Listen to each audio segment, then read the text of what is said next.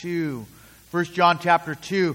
Pastor Joe's out of town this uh, weekend. He's getting some rest, and he asked me to teach. And so the last time I was here with you and I taught, I taught from first John chapter 1. And so I, you know, the Lord showed me go into chapter 2. Um, this is also what we're covering in the uh, youth ministry. But before we get into the study, let's, uh, let's pray. Father, we love you and we thank you for this time.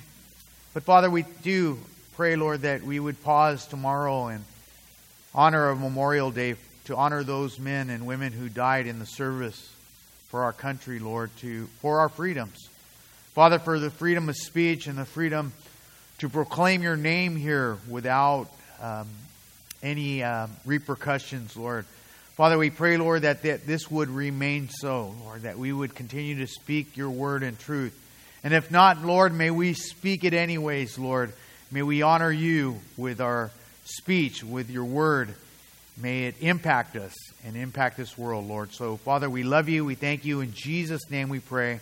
Amen. So, I entitled this message this morning, uh, Does It Match Up? And one of the things we we have to see in Scripture is does our lives match up with the Word of God? Does our ministry line up with the Word of God? In chapter 1, we see John, he didn't want those under his care, he cared about them. It's called pastoral care. The pastor, John, was an older man at this time. He was well into his 90s, and he cared for the next generation that was gonna, he was going to leave behind. He, know, he knew he was going to go to the Lord. And he didn't want those under his care to be misinformed about the person of Jesus because at this time there were many Jesuses, and many false Jesus, and John, as the pastor, didn't want the people under him to be, number one, misinformed. Because when you're misinformed, then you're misled, and then you will miss out on what God has for you. And what happens is they're making a God after their own image, another following another Jesus. And when this happens, and this was happening during the time of, of, of John, there are many false Jesus, as there are many false Jesuses today. Many people make Jesus of their own mind, thinking that he's okay with certain things and certain sins. And they justify their behavior uh, and saying, My Jesus is okay with it. Well, that, they're making a false God. When we do this, or when God's people do this and they have follow a wrong Jesus, it leads to a false sense of security, thinking that one day you will enter into heaven by your own good works or by your standards or believing in this so called other Jesus. And on the day of judgment, it will not help you. So John really cared about the people under his care. Why? Because in Hebrews chapter 9, verse 27, the Bible says it is appointed for man to die once, then the judgment. We're all going to die. We're all going to stand before God on the day of judgment. So John cared about the people. He didn't want them to be misinformed, he didn't want them to miss out. He didn't want them to meander hopelessly or aimlessly. He didn't want them to be misguided and have a miscalculation when it came to where you're going to spend eternity. It's very important that we know where we go. He wanted to make sure that they were right with God on that day. In Psalms chapter 89 verse 15 it says blessed are the people who know the who know the joyful sound they walk in the Lord and in the light of his countenance. Listen to Psalms 119, 105. It says, Your word is a lamp unto my feet and a light unto my path. We need to meditate on these things. We need to stay on the road and stay in his light of his countenance. We need to meditate and think about these things. And here John says in chapter 2, verses 1 through 2, he says, My little children, I write these things to you so that you may not sin. And if anyone sins, we have an advocate with the Father, Jesus Christ the righteous. And he himself is the propitiation for our sins, and not for ours only, but also for the whole world. You see, John here had a parental pastoral care for the people. He, was pers- he felt personally responsible for the people, as Pastor Joe is, and my, me too. We're responsible for you. We're, and here, the reason why John was sharing so passionately is because he cared for the church. He wanted the best for the church. He wanted the best for them in this world, but also in the world to come. And he called them his little children, his children. He said this again in 1 John chapter 3 verse 18. John says, "My little children, let us not love in word or in tongue, but also in deed by truth, by our actions." John was telling these Christians under his care. Paul had the same attitude when it came to God's people and God's care. Listen to what he says in Galatians chapter 4 verse 19. Paul, Paul said, "Oh my dear children, I feel as if I'm going through labor pains again for you, and they will continue it until Christ is fully developed in our lives." In other words, it isn't easy being a minister, but they're going to keep doing it. They're going to keep teaching and nurturing Peter also had the same picture. He described new believers, new believers as newborn babes. In 1 Peter chapter 2 verse 2, he says as newborn babes the church should desire the sincere milk of the word that they may grow. That's the only thing that's going to cause us to grow spiritually is the word of God. So you have these ministers they really cared about God's people to tell them the truth about righteousness and sin. Why? Because it's important. Also, James, the half brother of the Lord, said in James chapter 3, My brethren, he's speaking to the church, let not many of you become teachers, knowing that you will receive a stricter judgment. God will hold teachers and pastors accountable for what they teach on the day of judgment. John, as well as the other apostles, wrote under the inspiration of the Holy Spirit concerning the biggest problem, your biggest problem, my biggest problem, and the world's biggest problem. And our biggest problem is sin. Our biggest problem is sin. We have a sin problem. And here John writes to them, My little children, I write so that you may not sin why it's important. All the problems that we see in the world, all the hurt, all the confusion, all the pain, all the ugly conditions that we see are a direct result of sin, not doing things God's way. All the wrong that we see, all the hurt, all the sorrow, all the evil that we see is a result of sin. You see, we live in a fallen world that's ripe for judgment. We're ripe for judgment. Number two, we live in amongst a people, a fallen people, and a sinful people. People are sinful. And number three, we're fallen. We're fallen. We blow it. Even as Christians, we blow it. How do we know this? Because in the previous chapter, in verses 9 through 10, in 1 John chapter 1, verses 9 through 10, John speaking to the church, he says, If we confess our sins, he is faithful and just to forgive us of our sins and to cleanse us from all unrighteousness. If we say, speaking to the church, if we say we have not sinned, we make him a liar and his word is not in us. So we blow it. We, we live in a fallen world. We live amongst fallen people, and we're fallen. We blow it. We need to make things right. We're going to blow it from time to time. And time, in the times we're not listening to the Holy Spirit, Because the Holy Spirit will convict us when we do wrong.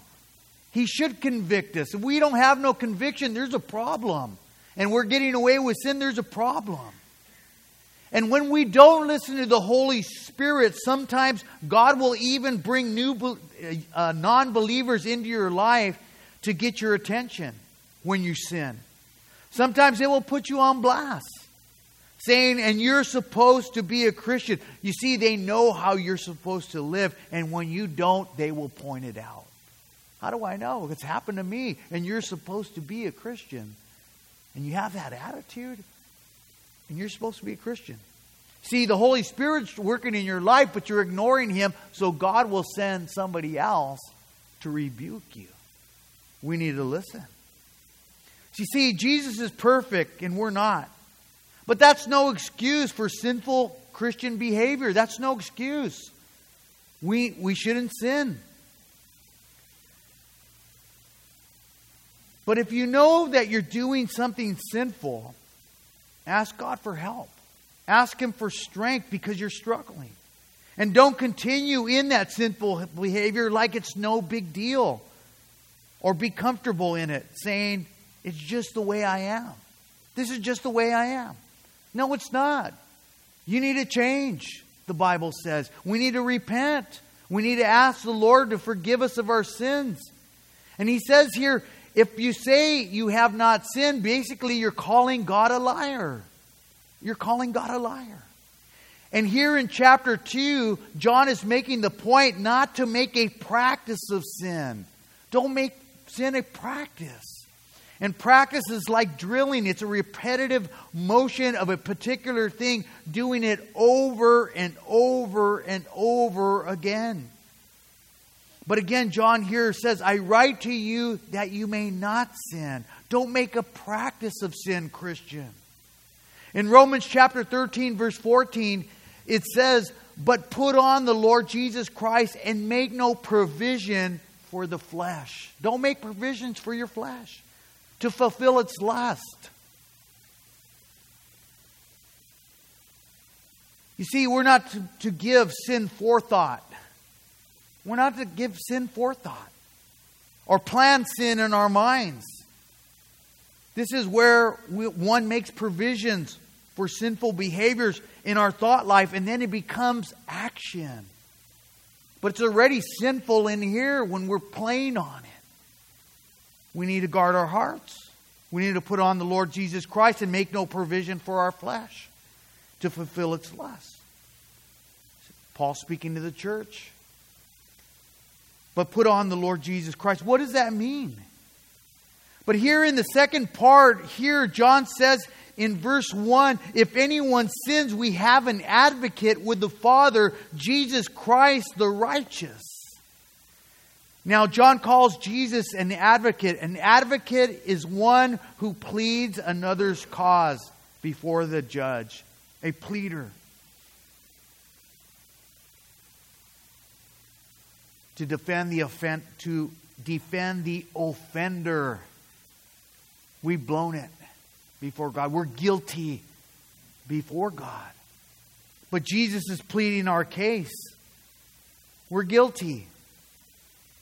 And here John calls them Jesus Christ, the Messiah, the Savior, the righteous. You see, Jesus is blamelessly, blame, he blamelessly kept the whole law. He blamelessly kept the whole law. He was perfect. He was sacrificed as the perfect Lamb of God that takes away the sins of the world. And in verse 2, it says, And he himself is our propitiation for our sins, and not for ours only, but also for the sins of the world. The word propitiation means appeasing. He satisfied the payment for our sins. He paid the price. The payment for our sin is God's wrath. Sin, the consequences of sin is God's wrath. You see, sin is not something we should take lightly. It's God's wrath. A lot of people don't want to talk about the wrath of God. Jesus talked about the wrath of God. Either you pay the price or Jesus pays the price for you. And Jesus made the payment for our sins. He was punished for our sins, and the wrath of God was poured on Jesus like water.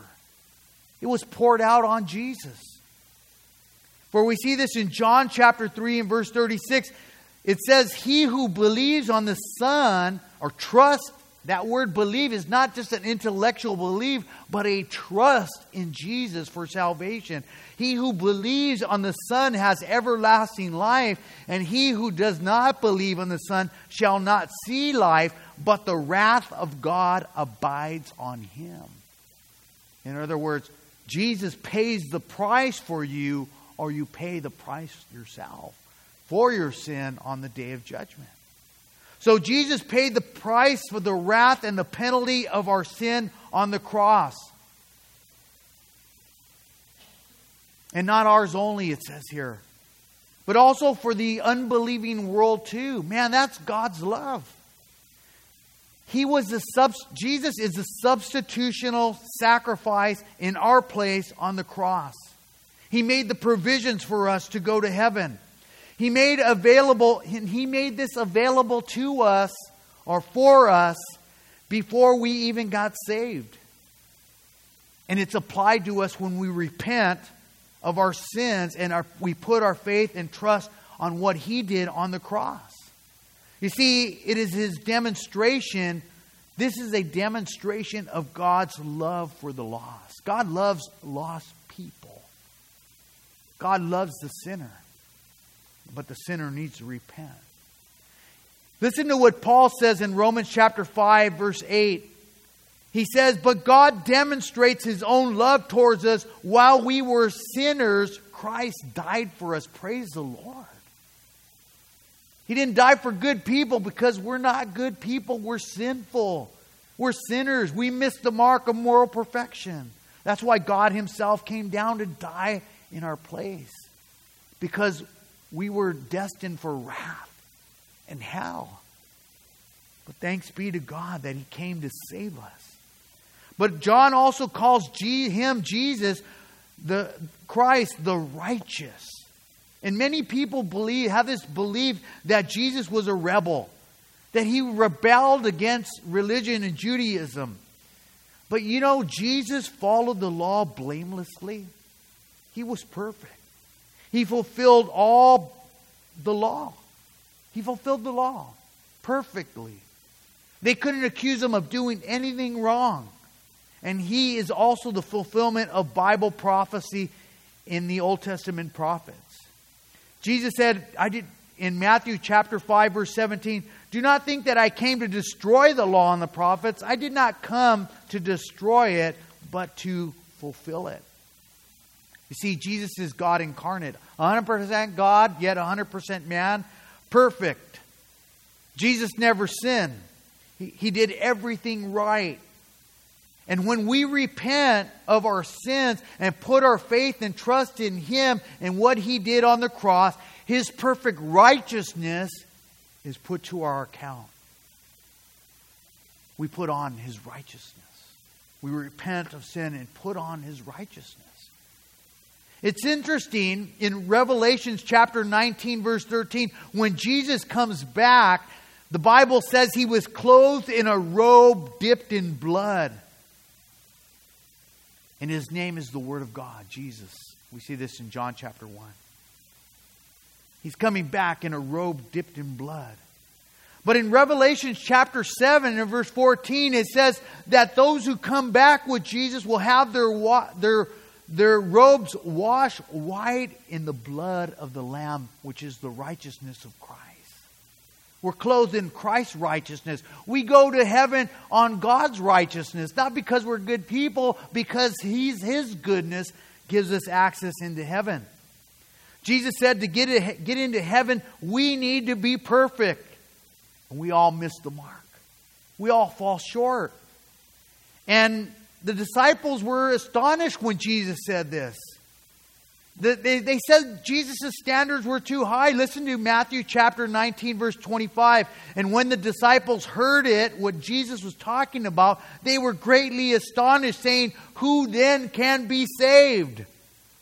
The inference is we can't save ourselves. We can't save ourselves. We can't save people. Jesus saves people. Jesus said, as he looked at them, he said, With men it is impossible, but with God all things are possible. And God, Jesus, made the way. He said, I am the way, the truth, and the life. No man comes to the Father except through me. And John wrote in John 17, verse 23, and he, when he prayed in the Garden of Gethsemane in the night in which he was betrayed, he prayed to the Father, Father, I in them and you in me, that they may be made perfect in one, that the world may know that you have sent me and I have loved them as you have loved me. Man, we have a great advocate. Man, we have a great substitution in Jesus. So here, Jesus is our Savior. He's our advocate. He's our propitiation. He's the one who makes us right between us and the Father. His righteousness makes us right with God. We just simply repent. So when we die, we go to heaven not of our of anything we have done, nor of our good works or how good we think we are. We solely enter in through the blood sacrifice of what he did on the cross. That's why sin is no joke. He died for us. And in verse 3 through 5, he says, And now by this we know that we know him, for here it is, Christian. For by this we, we know that we know him. But listen up. It isn't enough to have an intellectual knowledge of who Jesus is. That won't save us. I can't just have an intellectual knowledge of who Jesus is. I have to have a personal relationship with Him, and that relationship needs to affect my life and my walk. He says, Now by this you know that we know Him if you keep His commandments. He who says, I know Him, Jesus, and does not keep His commandments is a liar, and the truth is not in him. But whoever keeps His word, truly the love of God is perfected in Him. And by this we know that we are in Him heavy stuff. Here we see that there should be evidence of a relationship with God the Father through knowing Jesus Christ personally and having a personal relationship with Him. There should be evidence in my life. That's what the Bible says. You see, we live in a day and age where we hear a lot of Christian cliches nowadays. Christian cliches, just the things that we say. Wherever two or three are gathered, there in the midst. We say things like that. It says that in the Bible, but it's, it's become a cliche. Or some might say, wow, that was an awesome service. God showed up. That's a cliche. God doesn't show up, God's omnipresent. He's there all the time. He's there all the time. It doesn't matter if there's one or two. That's speaking of the church gathering. I'm not a church when I'm alone, but when I'm with my brothers and sisters, we're the church. And a lot of times people use those as cliches. People even have the cliche of saying, you know, I don't have to follow the commandments since we're not under the law, we're under grace. It does say that in the Bible. We're, we're not under the law, we're under grace. But Paul wrote in Romans chapter 6, verse 14 through 15, and he said, For sin shall not have dominion over you, for you are not under the law, but under grace. What then? Shall we sin because we are not under the law, but under grace? He says, Certainly not. Certainly not. And a lot of times we use this verse as a cliche to get away with sin. I'm not under the law. I'm not, you know, I'm under grace. And we continue sinning. We are taught in Scripture that sin, Christian, sin will have dominion over you if you give yourself to it. Sin will affect how you live and how you walk when you give yourself to it. Listen to the psalmist in Psalms chapter 119, 133. He prayed to the Lord and he said, Lord, direct my steps by your word and let not iniquity have dominion over me.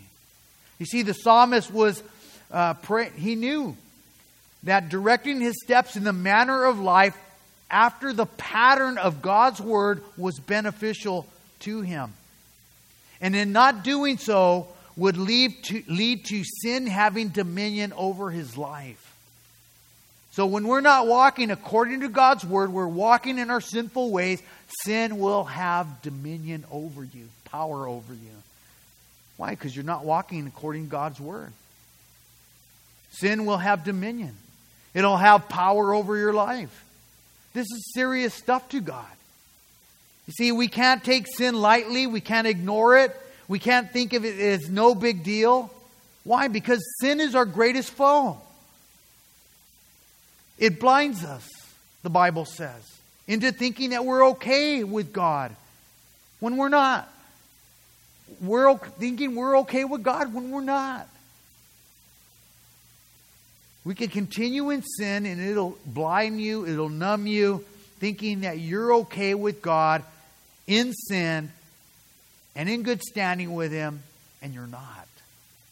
And you're not. But keeping His commandments is still important. Keeping His commandments is still important.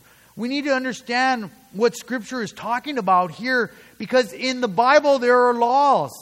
There are dietary laws we see in the Old Testament. If you keep them, you'll probably be more healthy. But if you choose to break them, probably you're going to probably have poor health. That's your choice. We have civil law in the Bible. It still applies. Civil law is like, you know, if my dog bites you, I have to pay restitution. The civil law still applies in the Old Testament to today's laws. It's still good for you. We still practice it. We still practice it with disputes of property, and it still stands. But the moral law, does the moral law still stand? You think of, I think of the Ten Commandments. Should God still be first in our life? It says that He should be first in our life. Absolutely. God should be first. Shall have no other gods before me. And sometimes we put so many things before God. We make an image of God to think He's okay with my sin or my sinful behavior. That's the second commandment. Don't make an image of God after your own likeness. Is using God's name in vain a problem? Using God's name, OMG, GD, Jesus Christ, in a, in a filthy way, is that still wrong?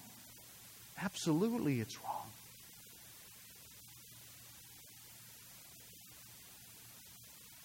We should have reverence for God and respect and honor Him. He's holy. Should we still set apart a day for rest and worship? As the fourth commandment says? Absolutely. We see Jesus did it.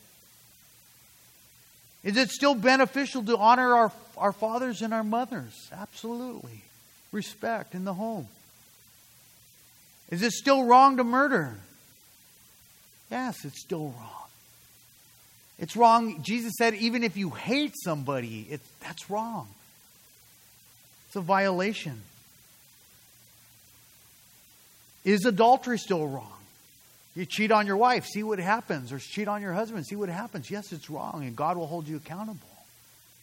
Even thinking about it. Is lying still wrong? Is stealing still wrong? Lying still wrong. You see, we And, and you know what? Today we can't even trust the news or politicians no more. Why? Because everyone's lying. Everyone's lying for their own great, their own gain. Is coveting still wrong? Absolutely, it's wrong. It's the inward thought that leads to many of these sinful actions. It's harmful. So, do we keep the commandments? Absolutely. We need to. It's a moral standard. What here, what here, when it says we're not under the law, we're under grace, it's speaking of the ceremonial laws having to do with sin.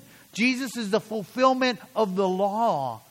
No more sacrifices are needed to be made. He fulfilled the law. When we die, Revelations chapter 21, verse 8 says, But the cowardly, the unbelieving, the abominable, the sexual immoral, the murderers and sorcerers, those who practice witchcraft, idolaters, those who make an image of God in their own likeness, and all liars shall have their place and their part in the lake of fire which burns with brimstone. This is the second death. So God will judge us by the moral law. We're still judged by the moral law. Sin is still a problem. But Paul was speaking about the sacrificial laws having to do with sin. And Jesus was the foreshadow and the end and the fulfillment of the sacrificial law, is what he's talking about here. But do we know him? Do we know Jesus? Do we know him personally? Is there evidence seen in you by the way you live?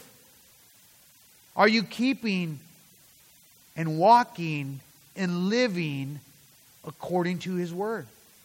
You know, last night I went to the store. We just went to the marriage fellowship. I had a tag on my, uh, they gave me a tag to put on, and, and it said Pastor Tony. And I walked into a store and I was walking around and, uh, um, you know, went to the checker, you know, met a couple people along the way.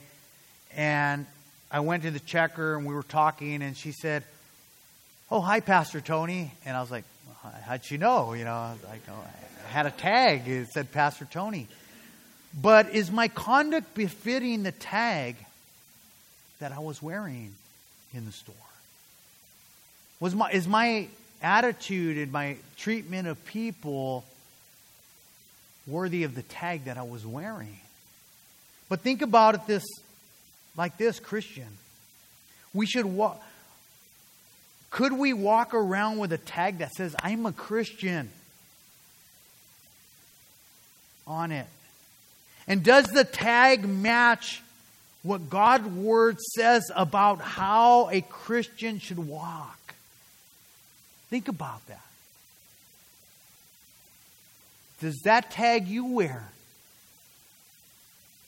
say, this is how a Christian should live and walk. I pray so.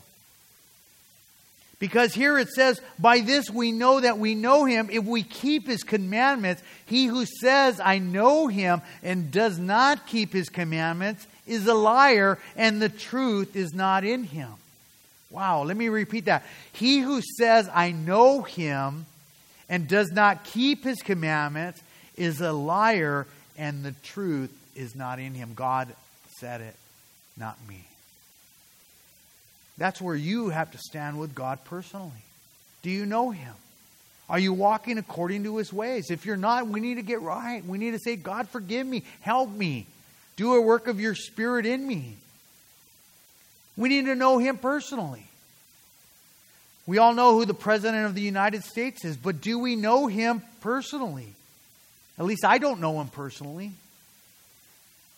I have a knowledge of who the president is, but I do not have a personal relationship with him.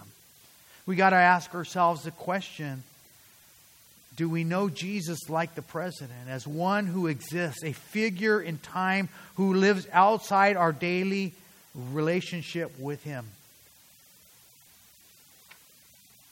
It says, By this we know that we know him if we keep his commandments. That's why we, as Christians, need to be in the Word, so that we know how to live, to see if we match up. And if we don't, Christian, if you don't match up, we need to make the proper adjustments. And being in God's Word is the only way we get to know Jesus personally. For verse 4 says, He who says, I know him, does not keep his commandments, is a liar, and the truth is not in him. So if you say you know God and you're not living according to his word, God says you're a liar. See, sin is deceptive. Sin is deceptive. Sin is alluring. We see this at the beginning in, in Genesis chapter 3 and verse 13. Eve was deceived. Sin is decepting. We see the sin of anger and pride is deceptive. We see this in, in Jeremiah chapter 49, 16. And anger has deceived you, and pride, the pride of your heart, has deceived you. We need to be careful of self deception. Obadiah chapter 1, verse 3 says, The pride of your heart has deceived you. The pride of your heart has deceived you. We can be self deceived and in sin and thinking we have a relationship with God and we're okay with God. We need to pray. Anger, pride, our hearts are deceitful. Someone said, and they texted me this morning, someone said, pride is the only disease known to man that makes everyone, ex- everyone sick except the person who has it. Let me read that again. Pride is the only disease known to man that makes everyone else sick except the person who has it. We need to be careful about pride, our conduct, envy, jealousy. These things can deceive us and rob us. In Titus chapter 3 and verse 3, it says, For we ourselves, speaking to Christians, we ourselves were once, past tense, foolish, disobedient, deceived, and serving various lusts and pleasures, living in malice and envy, hateful, and hating one another. Still happens in the church. We still have Christians that hate each other, still have problems with each other, still treating each other wrong. But here it says past tense. We need to be careful of jealousy and envy. They're deceiving. But here in verse 5 it says, But whoever keeps the word, truly the love of God is perfected in him, and by this we know that we are in him. Again, John going to the evidence of your walk and your manner of life. Truly the love of God is perfected in him, the believer. Here referring to the work of God in the believer. The believer is made perfect or complete by inward work of God himself. And in verse 6, it says, And he who says he abides in him also ought to walk just as he walked. We need to walk like Jesus. It says, The word abide means to remain in terms of a personal relationship or right standing with God. And John has a lot to say how, about how a Christian should be. Listen to 1 John chapter 1 verses 6 to 7. If we say we have fellowship with him and walk in darkness, we lie and do not practice the truth. But if we walk in the light as he is in the light, we have fellowship with one another, and the blood of Jesus Christ cleanses us from all sin. 1 John chapter 2 verse 6 says, "Now he who says he abides in him in Jesus ought himself also to walk as he has walked." Second John chapter 1 verse 6. Now this love that we, this is love that we walk according to his commandments and this is the commandment that you have heard from the beginning that you should walk in it. And in 3 John chapter 1 verses 3 through 4 John said, "For I rejoice greatly, my brethren, and came and testified of the truth that is in you." Just as you have walked in the truth, I have no greater joy than to hear that my children walk in truth. He's not talking about he's talking about the church. I have no greater joy than than these my children walk in God's truth. Why? Because they're better off. They're ready for eternity. But on the contrast, the Bible does warn us concerning our walk. We see this in Jude verses 18. It says, uh, they, it says they, t- they told you that there will be mockers in the last time who will walk according to their own godly lusts. And there's those in the church and pastors who walk according to their own God, ungodly lust. lust. It's dangerous. Does our walk model Christ? Or does it model the mockers? Am I walking according to God's word? Or am I walking according to my own God, ungodly lust? So many Christians today justify their own ungodly lust. But are we abiding in Him? Are we walking just like He walked? In what manner of Christ's life? How did Christ live? He walked according to the Word, blamelessly. He prayed. He depended upon the Father. He did what was right, and he pleased the Father, even though things got difficult and unpopular. He walked according to the Word. In verse 7 through 11, it says, Our faith will be put to the test to see if it's genuine. You call yourself a Christian, your faith is going to be put to the test. He says, Brethren, I write no new commandment to you, but an old commandment, that which you had from the beginning. The old commandment is this, which you've heard from the beginning. Again, a new commandment I write to you, which thing is true, and in him and in you, because the darkness is passing away and the true light is already shining. Verse 9 He who says he's in the light and hates his brother is in darkness until now. He who loves his brother abides in the light, and there is no cause of stumbling in him. But he who hates his brother is in darkness and walks in darkness and does not know where he is going because darkness has blinded his eyes. You see, hating and unforgiveness is not good, it's darkness. You know, Jesus told a story, but he said in Matthew chapter 18, verse 35, that we're to forgive each other when we're wrong. God has forgiven us. He told a story in, in, in Matthew chapter 18, verses 21 through 35. I'll encourage you to read it when you get a chance. But the story is of a king who forgave somebody a great deal of debt. And that's speaking of us. God has forgiven us, He's having mercy on us, He's forgiven us so many uh, of our sins free. And it speaks of another servant after he's forgiven by the king, goes out and he can't forgive somebody who's offended him.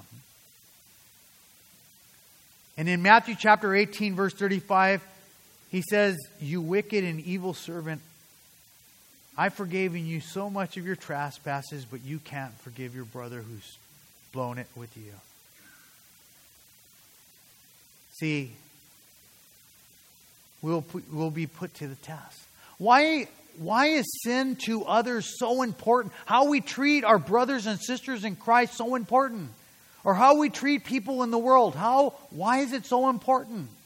James tells us in James chapter 3, verses 9 to 10, that because God created us in his likeness, so when we offend people, we're offending God. God takes it personally. That's why when Saul of Tarsus was hurting and persecuting the church, Jesus says, Saul, Saul, why are you persecuting me? God took it personally.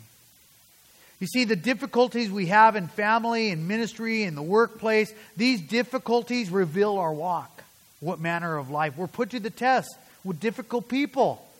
We're going to be put to the test. Divisions and schisms reveal our walk and our spiritual maturity. 1 Corinthians chapter 11 verse 18 through 19 it says first of all when you come together as a church I hear that there are divisions among you. And in part I believe it Paul said. For there must be also fractions among you that those who are approved may be recognized among you. The New Living Testament puts it like this. But of course there's going to be divisions among you so that you will know those who have God's approval will be that they will be recognized. But it also shows us our character. You see, sin blinds our eyes. Sin blinds our eyes. You know, there was no hope for me but God. God intervened in my life. God can change us. God can change humanity, the lost. He loves them. We need to ask God to change us. We need to ask God to change the things in the world. He's the only one who could change them and transform them. But in verses 12 through 14 speaks of us as maturing as Christians, and we should mature as Christians. It's sad if we never change. It's sad if we never grow in the grace and the knowledge of God and grow to maturity. You see, salvation is a work of God, but so is transformation. But we need to say, God, change me. And in verses 15 through 16, we are warned as a church not to have misplaced affections. We could be loving the world more than we're loving God. And this happens when we're more inclined to listen or yield to our own pleasures rather than God's word. And in verse 15 it says, Do not love the world nor the things in the world. If you love the world, the love of the Father is not in you. For it is of the world, and the lust of the flesh, and the lust of the eyes, and the pride of life is not of the Father, but is of the world, and the world is passing away, and the lust of it. But he who does the will of God abides forever. You see, judgment's coming. And in John chapter 3, verse 19, it says, This is the condemnation that that the light has come into the world, and men love darkness rather than life, light because their deeds are evil. Sin blinds. Sin condemns. Sin hardens your heart. Sin will affect your understanding and your ability to think clearly. Everyone, the Bible says, everyone practicing Evil hates the light and does not come to the light, lest his deeds be exposed. So I'll leave you with this. I'll leave you with a few don't be. Christian, don't be misinformed about Jesus. Get in the Word. Christian, don't be misled by your own desires, your, your anger, jealousy, envy, strife, lust, whatever it might be. Don't let it mislead you. Don't let sin mislead you. It will dominate you and take you off course, and it'll subdue you, it'll destroy you. Christian, don't be misled by your desires. And Christian, don't miss out. Don't miss out on the work that God wants to do in your life. A lot of times we, we think that we're okay. You know what?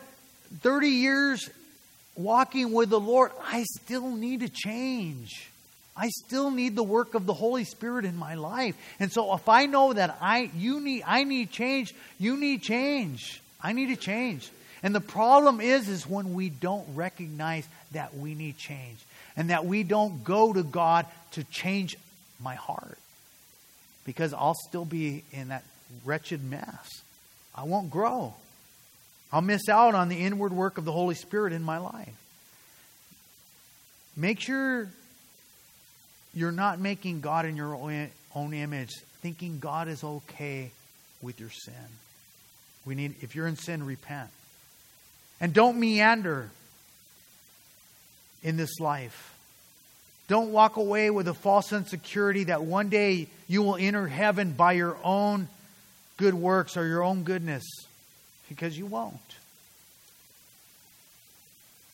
Don't make that mistake. If you're not right with God, get right right now. Hebrews chapter 9, 27 says it is pointed for men to die once, then the judgment. Don't be misguided because the world will lead you in the wrong way. Don't follow the world. Don't be misguided by your anger, your pride, your lust, and make sure if things don't match up in your life according to the Word, make sure that you get right with God today. And if you fail the test of what we just read, ask for help. If you're falling short, ask for help. And another opportunity to make things right with God and with others. Psalms 89, verse 15 says, Blessed are the people who know, who know the joyful sound. They walk, O Lord, in the light of your countenance. Lord, may your word be a light unto our feet and a light unto our path. Father, may we meditate on you the things that we've seen and we heard here this morning. Father, continue to do a work of your Spirit, Lord. May our lives match up with your word. May you do a supernatural work in each one of us by your Holy Spirit. May the word guide us. May we walk according to it.